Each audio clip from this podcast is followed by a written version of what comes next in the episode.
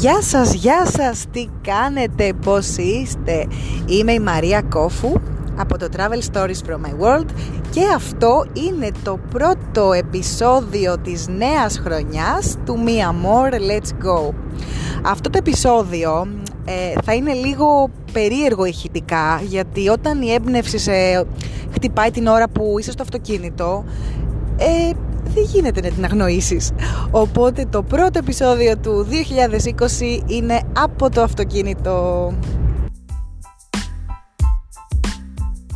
Πριν όμως σας πω το θέμα του πρώτου αυτού επεισοδίου της νέας χρονιάς Θέλω να πω ότι φυσικά και δεν οδηγώ εγώ Φυσικά και ε, δεν πιάνω στα χέρια μου το κινητό όταν οδηγώ Και τις φορές που το έκανα είναι μεγάλο λάθος Οπότε παιδιά φέτος μαζί με όλα τα άλλα θέματα που θα αναπτύξω θα προσπαθήσω να συζητήσω περισσότερο και για το θέμα του πώς να ε, αφήνουμε το κινητό στην άκρη όταν οδηγούμε, πώς να ε, λαμβάνουμε υπόψη μας παράδειγμα το ότι όταν είμαστε με άλλους ανθρώπους και καθόμαστε για φαγητό ή για ποτό δεν πρέπει να ασχολούμαστε με το κινητό μας και το λέω πρώτα, πρώτα να το ακούσω εγώ ίδια αλλά και ε, θα μιλήσουμε μέσα στο 20 και για θέματα που αφορούν το περιβάλλον μας.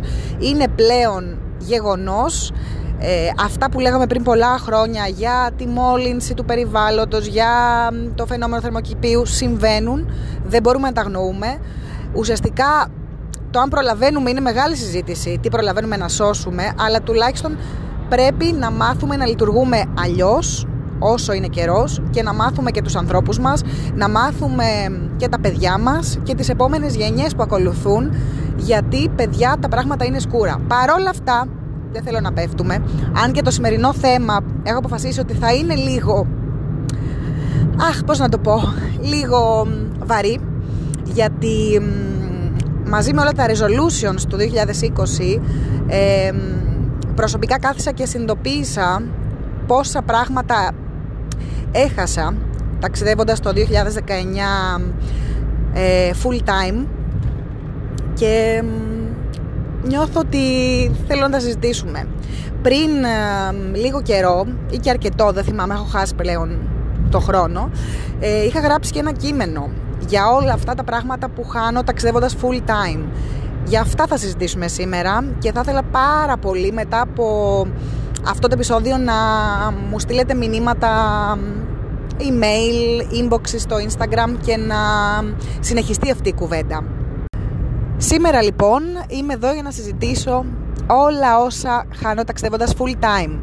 Και αυτό γιατί όταν συζητάω με ανθρώπους που με γνωρίζουν πρώτη φορά και τους λέω τι δουλειά κάνω, η πρώτη ατάκα είναι «Έλα ρε, πόσο τυχερή μπορεί να είσαι που ταξιδεύεις συνέχεια» ε, έλα ρε, τι να μας πεις και εσύ τώρα που είσαι όλος στη γύρα, την καλύτερη ζωή κάνεις. Δεν θα γκρινιάξω, γιατί όντως ήταν επιλογή μου και είναι επιλογή μου ο τρόπος ε, ζωής μου. Αυτό που τα τελευταία δύο χρόνια ε, κάνω, που έχω αφήσει στην άκρη τη δουλειά του γραφείου και δουλεύω online και ταξιδεύω πλέον τρεις με τέσσερις φορές το μήνα Φέτος, μάλιστα, το 2019 δηλαδή, μετρώντας, συνειδητοποίησα ότι ταξιδέψα σε 18 χώρες και νομίζω είναι, πρέπει να είναι το μεγαλύτερο, το ρεκόρ που έχω κάνει ε, σε αυτά τα 33 χρόνια ζωής μου. Αλλά είναι τόσα πολλά τα πράγματα τα οποία έχασα, χάνω και πιθανόν θα συνεχίσω να χάνω αν συνεχίσω να έχω αυτόν τον τρόπο ζωής. Και σήμερα εδώ θα τα πούμε όλα μαζί. Γιατί αν σκέφτεσαι και εσύ να αφήσεις τη δουλειά σου, τη δουλειά του γραφείου σου, οποιαδήποτε δουλειά κάνεις, για να ταξιδέψεις στον κόσμο full time, θα σου πω ότι πρέπει να το σκεφτείς και δύο και τρεις και τέσσερις και πέντε φορές παραπάνω γιατί όχι αυτό που λένε άσε τη δουλειά σου και ταξίδεψε δεν είναι εύκολο πράγμα και δεν είναι εύκολο όχι μόνο μπατζετικά όχι μόνο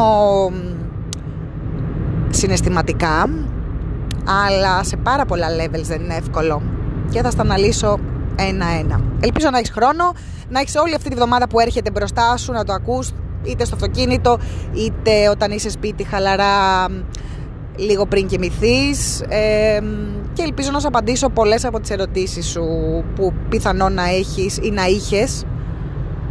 Let's start λοιπόν, ας ξεκινήσουμε.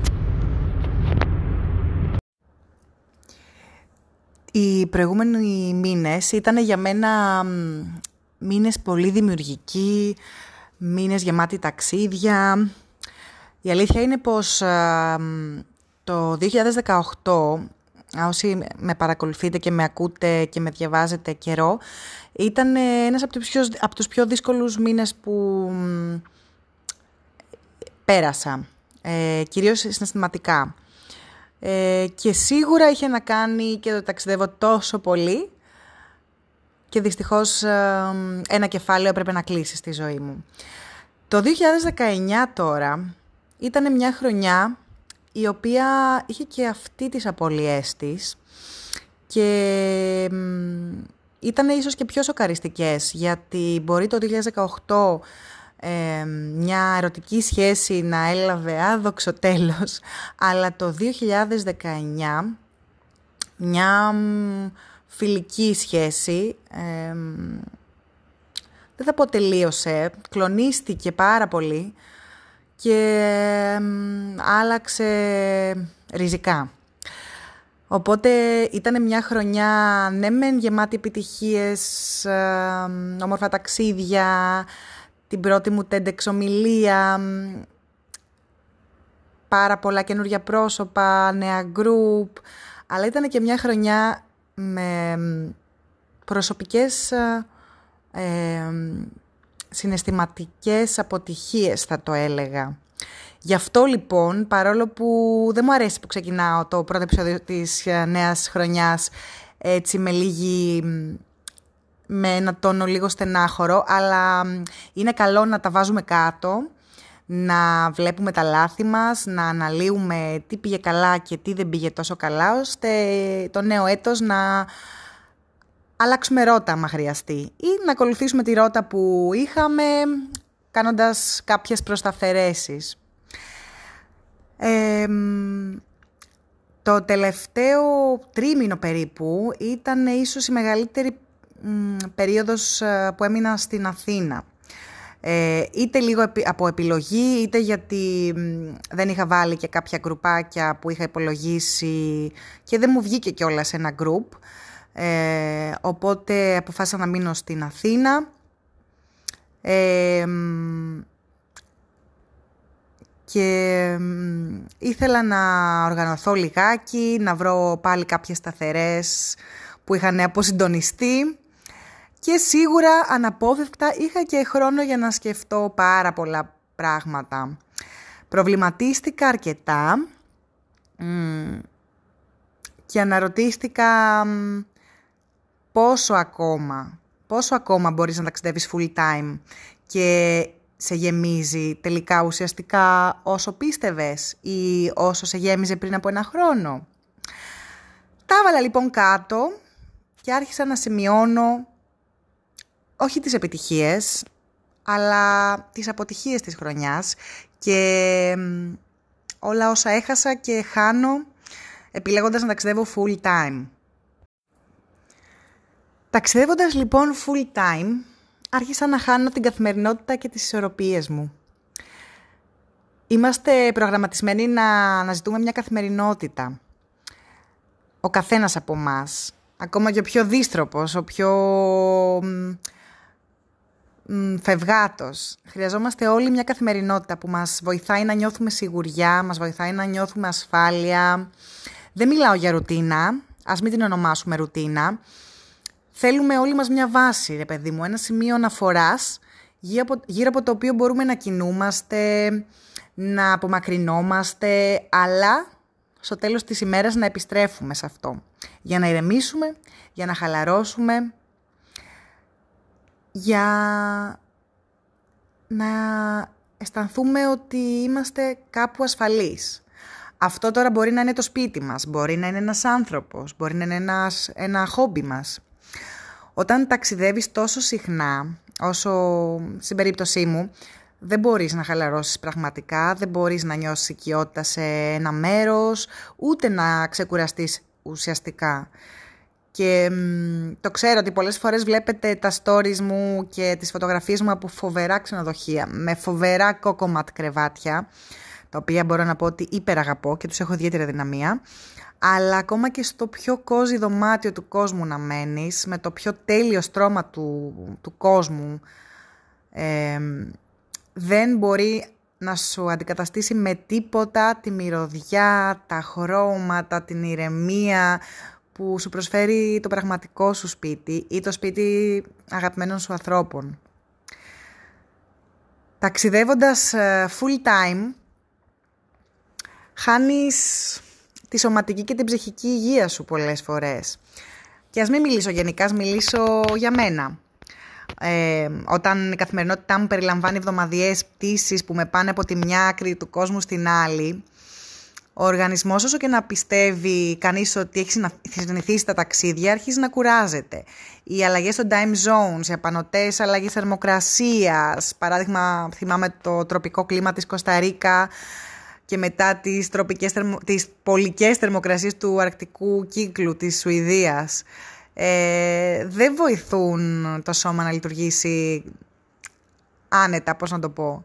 Ο οργανισμός πολλές φορές εξασθενεί, κουράζεται, χρειάζεται περισσότερο χρόνο για να συνηθίσει τις νέες συνθήκες, για να πάρει τα πάνω του. Θυμάμαι παλιά, είχα να το λέω ότι δεν αρρώστενα εύκολα. Ε, σχεδόν ποτέ. Τα τελευταία χρόνια που ταξιδεύω τόσο συχνά, ε, έχω πάντα λίγο πονοκέφαλο μετά από κάθε ταξίδι, λίγο πονόλεμο. Θυμάμαι, ήταν ένα διάστημα, νομίζω πέρυσι κυρίως το καλοκαίρι, αν δεν κάνω λάθος, τον, το 18 βασικά, όπου μετά από κάθε ταξίδι έκλεινε η φωνή μου. Το θυμάμαι τώρα και δεν μου συνέβη ευτυχώς ξανά, αλλά ήταν κάποιοι μήνες τότε, σε μετά από κάθε ταξίδι, ειδικά με τα group, έκλεινε η φωνή μου. Και νόμιζα ότι αρρώστενα. Ο γιατρός μου είπε ότι ήταν ε, τελικά ψυχοσωματικό παρά το ότι είχα αρρωστήσει. Έβγαινε όλο το άγχος και η ένταση στο τέλος του ταξιδιού και παιδιά έκλεινε η φωνή. Ε, θυμάμαι επίσης παλιότερα δεν έπαιρνα χάπια, δεν, δεν ήθελα με τίποτα και τα τελευταία χρόνια έχω βρεθεί να έχω πάντα μαζί μου σπρέι για το αναπνευστικό μου σύστημα, χάπια για το σίδηρο, αρκετές βιταμίνες για να δίνω boost στον οργανισμό μου. Ε, η επαφή με πολύ κόσμο σε συνεχή βάση, άλλωστε τα πήγαινε ελεύθερα δρόμια, τα αεροπλάνα, ε, είναι οι νούμερο ένα παράγοντες που μπορούν να σε κάνουν να αρρωστήσεις γιατί είσαι εκτεθειμένος συνεχώς ε, και σε χώρους οι οποίοι είναι κλειστοί και πολλές φορές δεν αερίζονται καλά.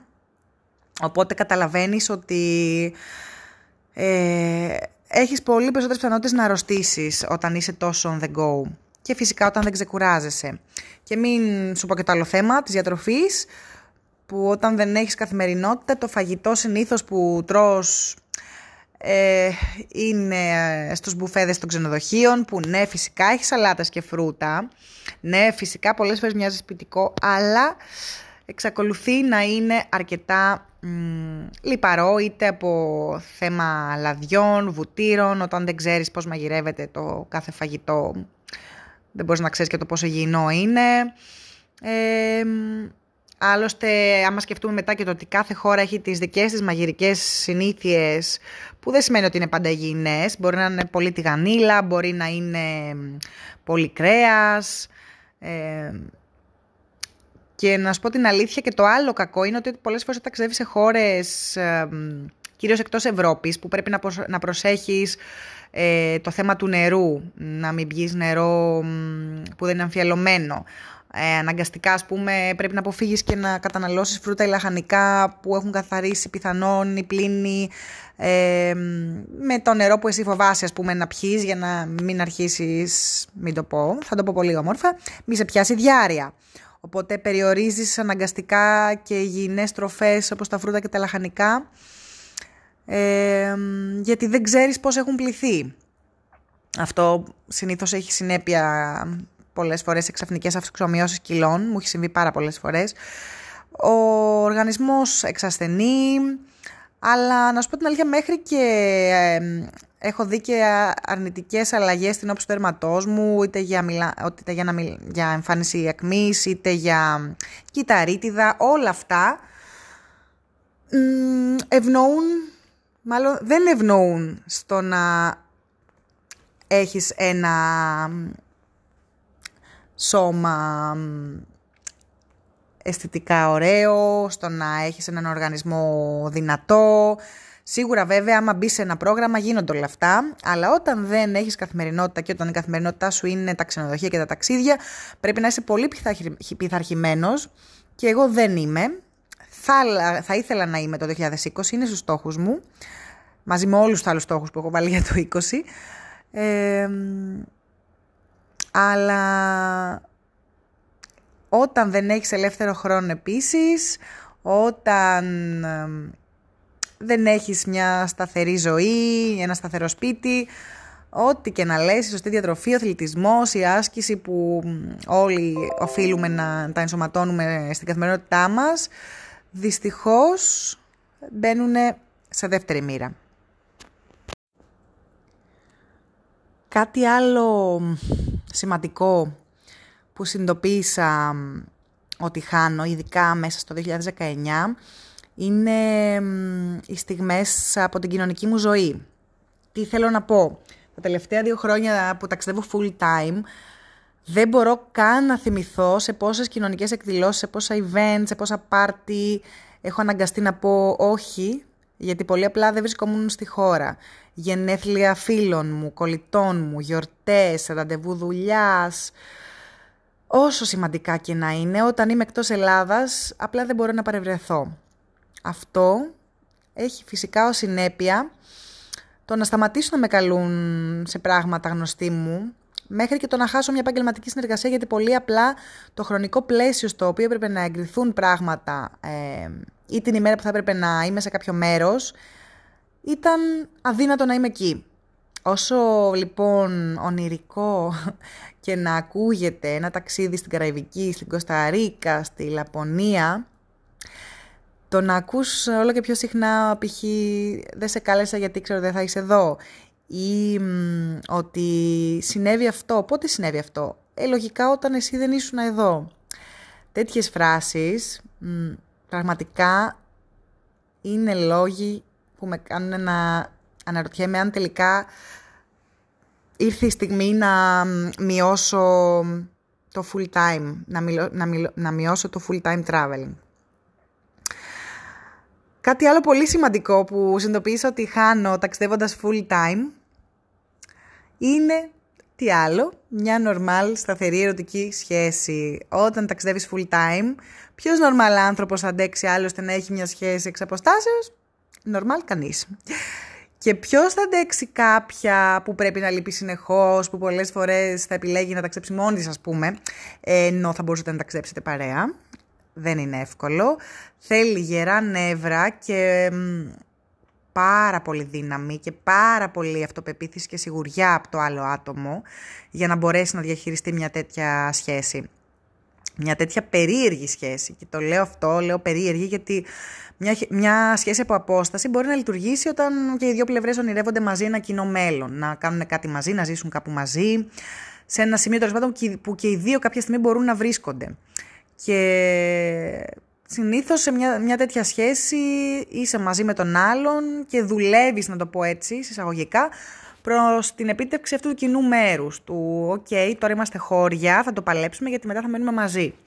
Στην περίπτωση τη δική μου τώρα, και γενικότερα ενός full-time traveler, όταν η επιλογή του full-time traveling είναι κομμάτι δουλειάς, είναι κάπως περίεργο. Γιατί ναι, μεν μπορεί να βρίσκεστε στο ίδιο σημείο, μπορεί ακόμα και να μένετε μαζί, αλλά ο ένας, συγκεκριμένη περίπτωση εγώ, ας πούμε, είναι συνεχώς με μια βαλίτσα στο χέρι, είναι συνεχώς απόν και μ, όλο αυτό μπορεί να μην έχει και ημερομηνία λήξης. Δηλαδή το ότι, OK, ταξιδεύω τώρα σαν την τρελή, αλλά δεν σημαίνει ότι σε ένα χρόνο θα σταματήσω να ταξιδεύω και θα μείνω εδώ που είσαι κι εσύ ή θα πάμε να μείνουμε κάπου αλλού και οι δυο μαζί. Όταν ταξιδεύεις full time, δυστυχώς δεν υπάρχει. Δυστυχώς και ευτυχώς, έτσι. Ευτυχώς από τη μία γιατί ναι δεν έχεις πρόγραμμα αυστηρό, από την άλλη όμως αν θέλεις κάποιον άνθρωπο στη ζωή σου, χρειάζεται κάποιες βάσεις, κάποιες α, σταθερές, για να μπορεί και αυτός να επενδύσει σε σένα. Οπότε το να ταξιδεύεις full time δεν βοηθάει καθόλου στο να έχεις μια υγιή και νορμάλ ερωτική σχέση.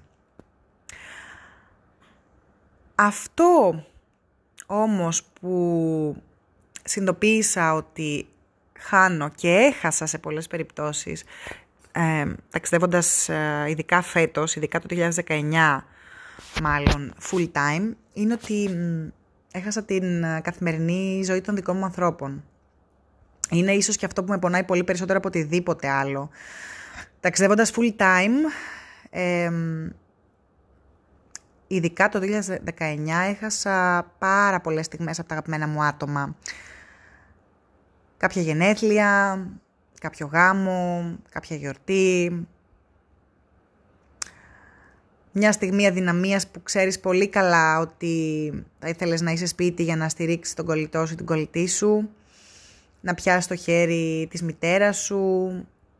Να πάρεις μια αγκαλιά τον αδερφό σου και ας μην θυμιστώ και πιο δυσάρεστες στιγμές, όπως ένας θάνατος αγαπημένου προσώπου, που το έμαθα ενώ βρισκόμουν στην άλλη άκρη του κόσμου και δεν ήταν εύκολο να πάρω το πρώτο αεροπλάνο και να είμαι στο σπίτι.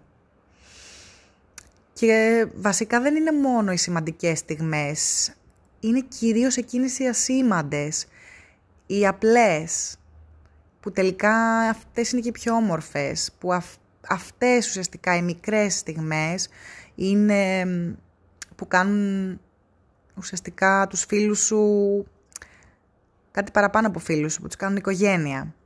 Οι συναντήσεις για ένα καφέ, ε, για πίτσα στο σπίτι. Αυτές που ξεκίνησαν λέγοντας πάμε χαλαρά για μια μπύρα και εξελίχθηκαν σε 9 ώρες χορού μέχρι το πρωί εκείνες οι βραδιές που απλά θέλεις να λιώσεις στον καναπέ με τους κολλητούς βλέποντας ταινίες. Όλες αυτές οι στιγμές, οι μικρές, που λαμβάνουν χώρα όταν εσύ δεν είσαι στη χώρα. Ειδικά όταν δεν είσαι στη χώρα, τότε γίνονται και τα περισσότερα. Όλες οι εξελίξεις που ενώ ήσουν μακριά τις έχασες και αναρωτιέσαι πότε στο καλό έγινε αυτό και γιατί δεν ήσουν τότε που σε χρειαζόντουσαν και γιατί έλειπες από εκείνο το event; Αυτά είναι τα δύσκολα και το δικό μου 2019 είχε μια τέτοια απώλεια συναισθηματική, θα έλεγα. Και ξέρεις, όταν ο άλλος σου λέει ότι δεν ήσουν εδώ ή δεν είσαι εδώ όταν σε χρειάζομαι, δεν μπορείς να τον κατηγορήσεις, δεν μπορείς να... ούτε καν δεν μπορείς, δεν μπορείς να απαντήσεις γιατί έχεις επιλέξει και εσύ να έχεις έναν τρόπο ζωής διαφορετικό που ναι είναι super exciting και γνωρίζεις πάρα πολύ κόσμο και αποκτάς εμπειρίες αλλά στο σπίτι δεν είσαι όταν σε χρειάζονται. Ε, χάνεις πάρα πολλές στιγμές και αυτό δημιουργεί μεγάλες δυσκολίες και, και στο κομμάτι το φιλικό και επαναλαμβάνω πολλές φορές το τελευταίο χρόνο ότι οι φιλικές σχέσεις είναι σαν τις ερωτικές. Θέλουν και αυτές το χρόνο τους, θέλουν να είσαι εκεί, να το παλεύεις, δεν είναι τίποτα δεδομένο. Και φυσικά, ακόμα πιο δύσκολο είναι και, το, και η ερωτική σχέση. γιατί ήταν μια χρονιά το 19 που πήγα να μπω σε μια διαδικασία σχέσης. Ε, θεώρησα ότι ήταν η στιγμή τέλος πάντων και δυστυχώς το άτομο απέναντι έκανε πίσω γιατί δεν ήμουν εδώ. γιατί πρακτικά ούτε μπορούσε να απαιτήσει από εμένα να είμαι εδώ, καθώς η δουλειά μου είναι τέτοια που βρίσκομαι on the go, ούτε εγώ όμως μπορούσα να υποσχεθώ ότι θα είμαι εδώ. δύσκολα πράγματα. Δεν ξέρω τι γνώμη έχετε για όλα αυτά. Ήταν μάλλον ένα αρκετά ψυχολογικό, ε, πώς να το πω, επεισόδιο. Αλλά ελπίζω τουλάχιστον με αυτούς τους δικούς μου προσωπικούς προβληματισμούς να πήρατε μια ιδέα, να πήρες μια ιδέα για το πώς είναι να ταξιδεύεις full time, μάλλον τι χάνεις ταξιδεύοντας full time και αυτό που δεν είπα, γιατί αυτό ίσως σκεφτόμουν να το αναλύσω και σε διαφορετικό επεισόδιο podcast, είναι το ότι και μπατζετικά έχεις θέμα ταξιδεύοντας full time. γιατί συνήθως ταξιδεύοντας full time σημαίνει ότι δουλεύεις και σαν freelance, ε, δεν έχεις σταθερό μισθό κάθε μήνα, υπάρχουν μήνες που μπορεί να ζορίζεσαι πάρα πολύ γιατί δεν σε έχουν πληρώσει ακόμα, υπάρχουν μήνες που μπορεί να έχεις τρελό budget και όλα καλά, αλλά μετά τον επόμενο μήνα πάλι ε, μπορεί να μείνεις στο μηδέν γιατί δεν έχεις σίγουρο εισόδημα. Δεν είναι εύκολο, δεν λέω ότι δεν αξίζει να, το, να ζήσεις τη φάση του full time traveling αν έχεις αυτή την άνεση είτε οικονομικά είτε... Ε, πώς να το πω, ε, αν νιώσεις τέλος πάντων ότι είσαι σε τέτοια φάση, ότι θες να ξεφύγεις από όλους και από όλα, ότι σε παίρνει ό,τι, ό,τι, ό,τι. Απλά ελπίζω αυτό το podcast μου να σε έβαλε λίγο σε σκέψεις, να σε έβαλε λίγο να ζυγίσεις τις καταστάσεις, γιατί είναι σίγουρα πάρα πολλά όσα κερδίζεις ταξιδεύοντας full time. Ε, αλλά και εμπειρίες που αποκτάς, εικόνες που βλέπεις, γεμίζεις και κερδίζεις σε συναισθήματα, στο πόσο διαφορετικά αντιμετωπίζεις τη ζωή, την καθημερινότητα. Σίγουρα ταξιδεύοντας πλουτίζεις, όχι στην τσέπη, πλουτίζεις στο μυαλό, στα μάτια, στις εικόνες που βλέπεις, αλλά παράλληλα χάνεις και πάρα πάρα πάρα πολλά Λείπεις πολλές μέρες το μήνα, λείπεις και μήνες, χάνεις ε, στιγμές από τους δικούς ανθρώπους, ε, δεν έχεις καθημερινότητα, δεν μπορείς να δημιουργήσεις μια ρουτίνα που και η ρουτίνα εν μέρει κάνει καλό. Δεν έχεις χόμπι πιθανό γιατί ακριβώς επειδή δεν έχεις μια καθημερινότητα και ένα στάνταρ πρόγραμμα δεν μπορείς να επενδύσεις σε project, άλλα σε hobby, σε δραστηριότητες. Αυτά. Ελπίζω να μην έγινα κουραστική. Ελπίζω να σε έβαλα σε σκέψεις, γιατί ήθελα αυτό το επεισόδιο να σε βάλει σε σκέψεις, τώρα που ξεκινάει το, το νέο έτος. Και ανυπομονώ να μου στείλετε σχόλια σχετικά με αυτό το podcast. το εύχομαι και το ελπίζω ότι θα μου στείλετε. Ε, και, η και η συζήτησή μας ε, να συνεχιστεί στο Instagram. Πολλά πολλά φιλιά, καλή συνέχεια και ελπίζω ότι από την εβδομάδα που μας έρχεται θα μπω και εγώ ξανά σε ένα normal πρόγραμμα δεν θα πω καθημερινότητα γιατί θα ακουστεί αστείο, αλλά σε ένα normal πρόγραμμα ώστε να σας βγάζω εγκαίρως τα podcast και να μπορείτε να τα ακούτε Παρασκευές και να τα έχετε τέλος πάντων για το σουκού στη διάθεσή σας. Πολλά πολλά φιλιά, καλό βράδυ, καλή εβδομάδα γιατί είναι Κυριακή βράδυ και τα λέμε next week.